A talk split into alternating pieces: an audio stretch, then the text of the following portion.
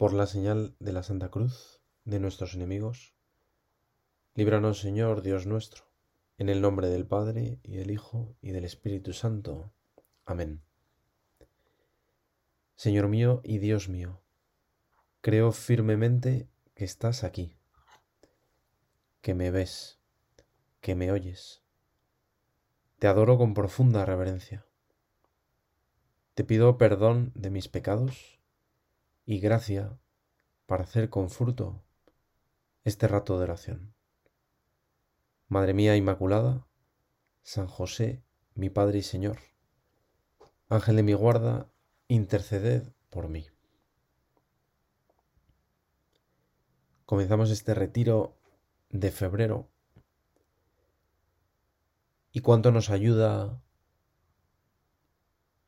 entrar en las escenas del Evangelio como un personaje más, imaginarnos la escena y no verla desde la barrera, sino meternos a fondo y vivirla como en una película.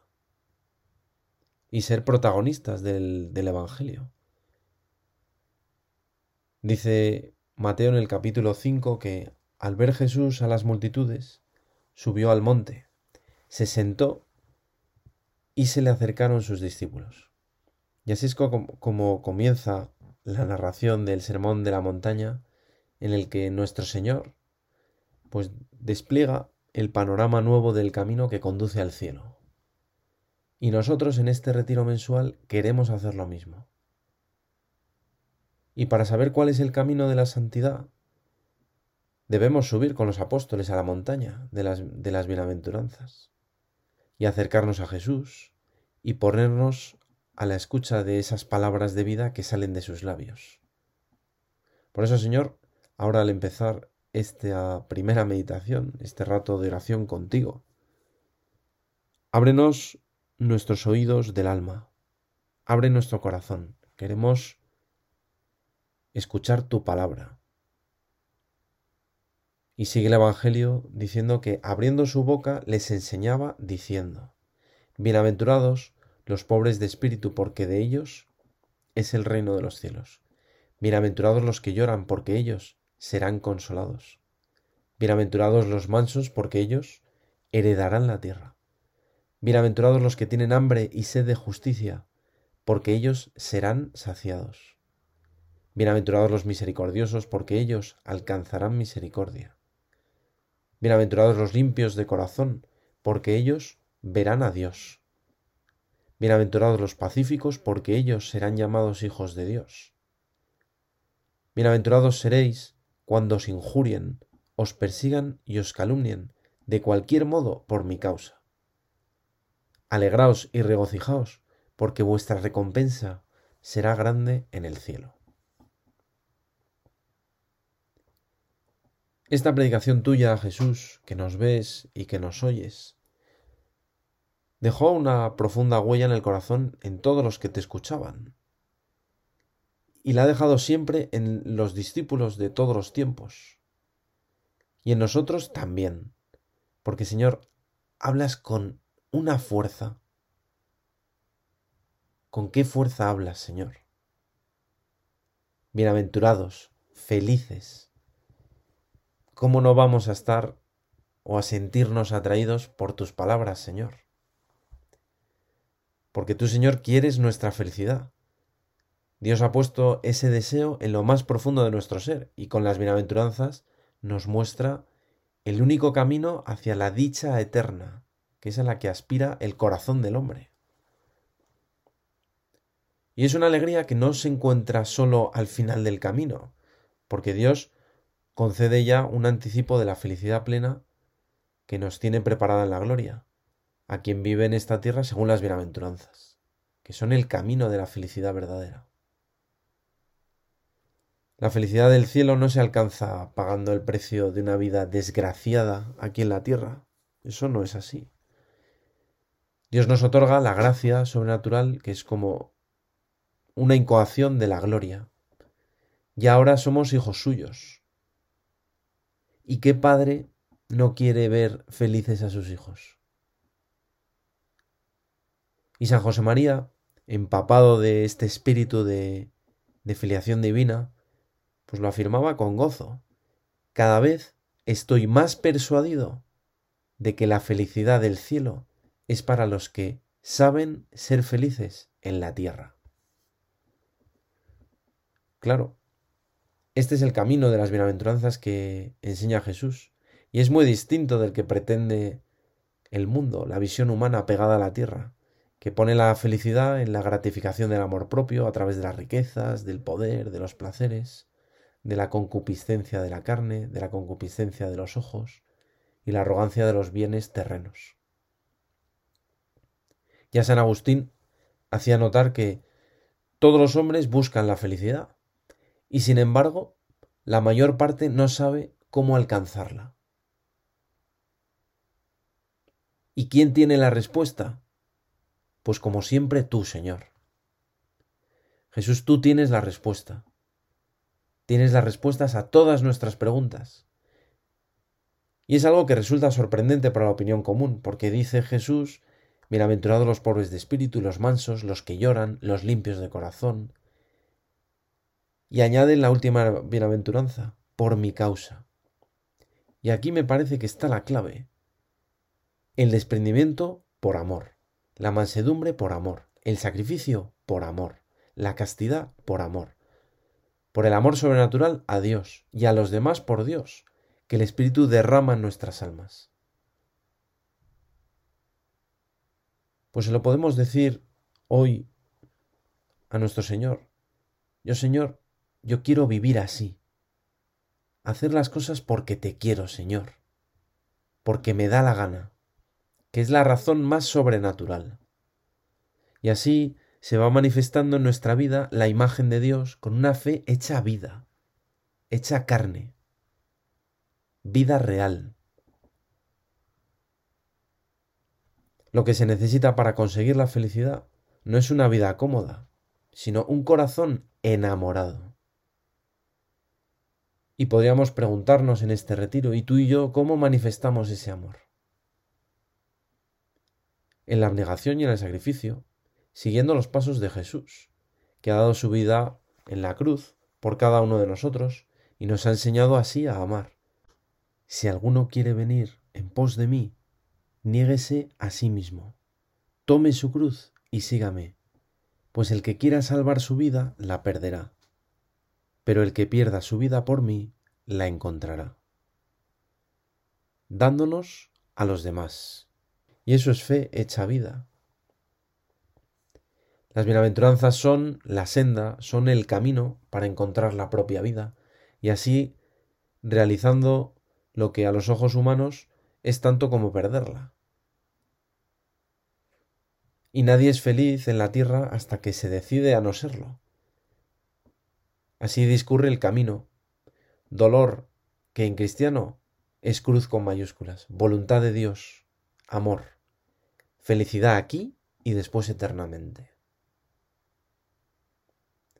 Y si te fijas, Jesús, tras proclamar las bienaventuranzas, añade, vosotros, es decir, tú y yo, sois la sal de la tierra. Por eso podemos decir que tenemos un horizonte apostólico muy grande en nuestra vida. Ser sal y ser luz. Sal para todos los hombres y luz para iluminar el mundo entero desde dentro, desde dentro de todas las actividades humanas, con la luminaria de la fe y del amor. Y esta misión la pueden cumplir hombres y mujeres que practiquen una auténtica pobreza de espíritu, que sean mansos y humildes de corazón, justos y defensores de la verdad, sembradores de paz y de alegría, hombres y mujeres decididos a dar la vida por Cristo, con la fuerza de su gracia, porque solos no podemos. Escribió un padre de la Iglesia que Jesucristo nos ha puesto para que fuésemos como lámparas, para que nos convirtiéramos en maestros de los demás, para que actuásemos como fermento, para que viviéramos como ángeles entre los hombres, para que viviéramos como adultos entre los niños, como espirituales entre gente solamente racional, para que fuésemos semilla, para que produjéramos fruto No sería necesario abrir la boca si nuestra vida resplandeciera de esta manera. Sobrarían las palabras si mostrásemos las obras. No habría un solo pagano si nosotros fuéramos verdaderamente cristianos. Por eso qué gran honor ser sal y luz, y qué responsabilidad también participar en esta tierra de la fecundidad apostólica de Jesús, de su misión redentora. Y para esto, pues necesitamos despedir de nuestra vida al hombre viejo. Por eso comprenderemos bien que San José María, glosando la imagen de la levadura en la masa, afirmara que para ser levadura es preciso sujetar la concupiscencia de la carne, que es preciso no ir detrás de los honores de la tierra, que es preciso despreciar la riqueza. Para ser levadura se necesita mucha vida sobrenatural mucho espíritu de sacrificio. Y esto, claro, es una nueva lógica. El Señor nos enseña una lógica sobrenatural, que es ciencia para ser felices edificando nuestra vida sobre roca. Sobre roca que es el sentido de la filiación divina, el sabernos hijos de Dios, identificarnos con Cristo, edificar nuestra vida sobre roca y no sobre el terreno movedizo del bienestar material o del éxito, o de ilusiones frágiles o emociones pasajeras, que eso no resiste las contrariedades. Quizá ante la pregunta de ¿quieres ser santo? Pues algunos no conecten. Pero ante la pregunta de ¿quieres ser feliz? Porque no puede encontrarse a nadie que no desee ser feliz. Pero ojalá que tú y yo, que tan vivamente deseamos ser muy felices ya aquí en la tierra, no huyamos del combate, de la lucha, y seamos valientes de enfrentarnos a la realidad, el hoy y el ahora de nuestra vida. Y es verdad que es más fácil la gratificación a corto plazo y que cuesta más la satisfacción a medio y largo plazo. Precisamente por eso necesitamos tu ayuda, Jesús. No dejarnos llevar por el capricho, por el por lo que me apetece, por la compensación o la recompensa facilona. Señor, se lo puedes decir tú ahora, desde el fondo de tu corazón. Yo quiero empaparme de esta lógica nueva, yo quiero vivir así. Empaparme de esta lógica nueva en la que se cumplen a la letra las palabras del apóstol. Lo que el mundo considera escándalo y necedad es, sin embargo, fuerza de Dios y sabiduría de Dios. Las bienaventuranzas dibujan el rostro de Jesús, nos muestran su modo de vivir en medio del mundo y por tanto nos enseñan cómo ha de ser la conducta de los hijos de Dios, que no han nacido de la sangre, ni de la voluntad de la carne, ni del querer del hombre, sino de Dios. Y Jesús va explicando con frases sencillas y naturales un estilo de vida que es verdad, excede las fuerzas humanas. Es un programa que es imposible para ti, para mí, pero no es imposible para Dios, porque para Dios todo es posible. Bienaventuradas malaventuras de la tierra, que son la pobreza, las lágrimas, los odios, la injusticia, la deshonra pues todo lo podrás en aquel que te confortará. Porque con su ayuda podemos vivir libres del ansia de riquezas y de la preocupación por el qué dirán los demás. Podremos vivir libres de resentimientos o de la búsqueda de satisfacciones egoístas, del miedo al sacrificio y al dolor. En una palabra, podremos vivir con la libertad de los hijos de Dios, que se emplean única y exclusivamente en amar, en servir, en comprender y en ayudar a los demás. No es posible para los hombres, pero sí es posible para Dios. Si tú y yo nos dejamos tocar el corazón por Dios y dejamos que el Señor haga nuestra vida. Y dejemos que Él ruegue por nosotros al Padre como ya lo ha hecho. No pido que los saques del mundo, sino que los guardes del maligno. Él nos ha llamado a la santidad en medio del mundo y quiere que con la mirada puesta en las bienaventuranzas usemos rectamente los bienes materiales, el prestigio y la ciencia, la autoridad, quizá nuestra posición social o la salud, y todas las cosas buenas de esta tierra. Que nadie ponga su gloria en los hombres, escribe San Pablo, porque todas las cosas son vuestras, vosotros sois de Cristo y Cristo de Dios. Y es que la persona que vive según las bienaventuranzas transmite a su alrededor el buen olor de Cristo. Un suave perfume que agrada sin llamar la atención. Es una conducta llena de naturalidad, que igual en muchos aspectos es similar a la de tantos de su misma posición, cultura o profesión, y sin embargo tiene unas señales inequívocas. Y ante todo, la felicidad interior, porque esa es la bienaventuranza más profunda que el Señor promete a quienes viven así, por amor. Y también tendrá sus señales externas, como podemos leer en un antiguo escrito, que es un testimonio muy bueno, que describe la vida de los primeros cristianos en un mundo pagano, que dice así, Los cristianos no se distinguen de los demás hombres, ni por el lugar en que viven, ni por su lenguaje, ni por su modo de vida. Ellos, en efecto, no tienen ciudades propias, ni utilizan un hablar insólito, ni llevan un género de vida distinto. Siguen las costumbres de los habitantes del país, tanto en el vestir como en todo su estilo de vida, y sin embargo dan muestras de un tenor de vida admirable, y a juicio de todos increíble. Viven en la carne, pero no según la carne. Viven en la tierra, pero su ciudadanía está en el cielo. Obedecen las leyes establecidas y con su modo de vivir superan estas leyes. Para decirlo en pocas palabras, los cristianos son en el mundo lo que el alma es en el cuerpo. El alma, en efecto, se halla esparcida por todos los miembros del cuerpo. Así también los cristianos se encuentran dispersos por todas las ciudades del mundo. El alma habita en el cuerpo, pero no procede del cuerpo. Los cristianos viven en el mundo, pero no son del mundo. El alma se perfecciona con la mortificación en el comer y beber. También los cristianos constantemente mortificados se multiplican más y más. Tan importante es el puesto que Dios les ha asignado, del que no les es lícito desertar. Jesús, tú nos pides a nosotros, tus discípulos, que nuestra vida tenga esta lógica divina, la vida según el Espíritu, y que sea radical, de raíz, radicalmente orientada al amor de Dios, que se opone a la vida según la carne, sometida al amor propio.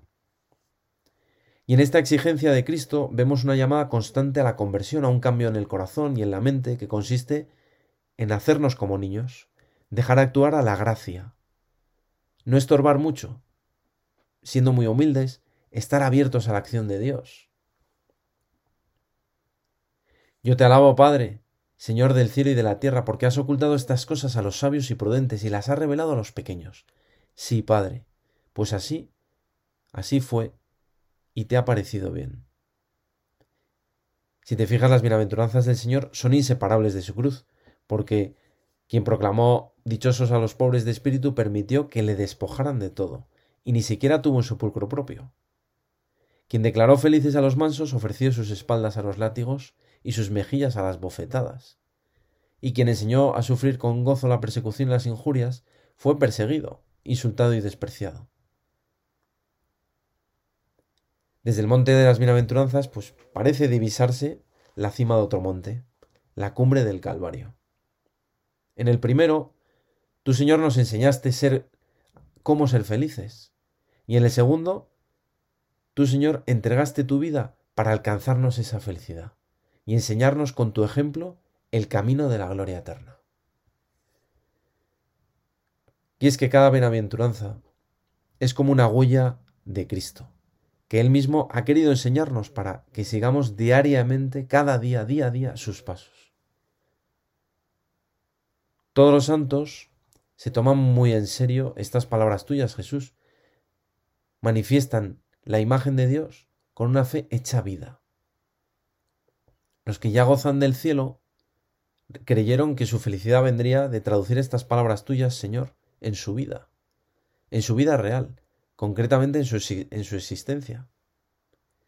Y comprobaron cada día en sus propias carnes que es verdad, que a pesar de las pruebas, del pecado, de la miseria, de las sombras o de los fracasos, de los insabores de la vida, del dolor o del sufrimiento, gozaron ya en la tierra de la alegría profunda de la comunión con Cristo.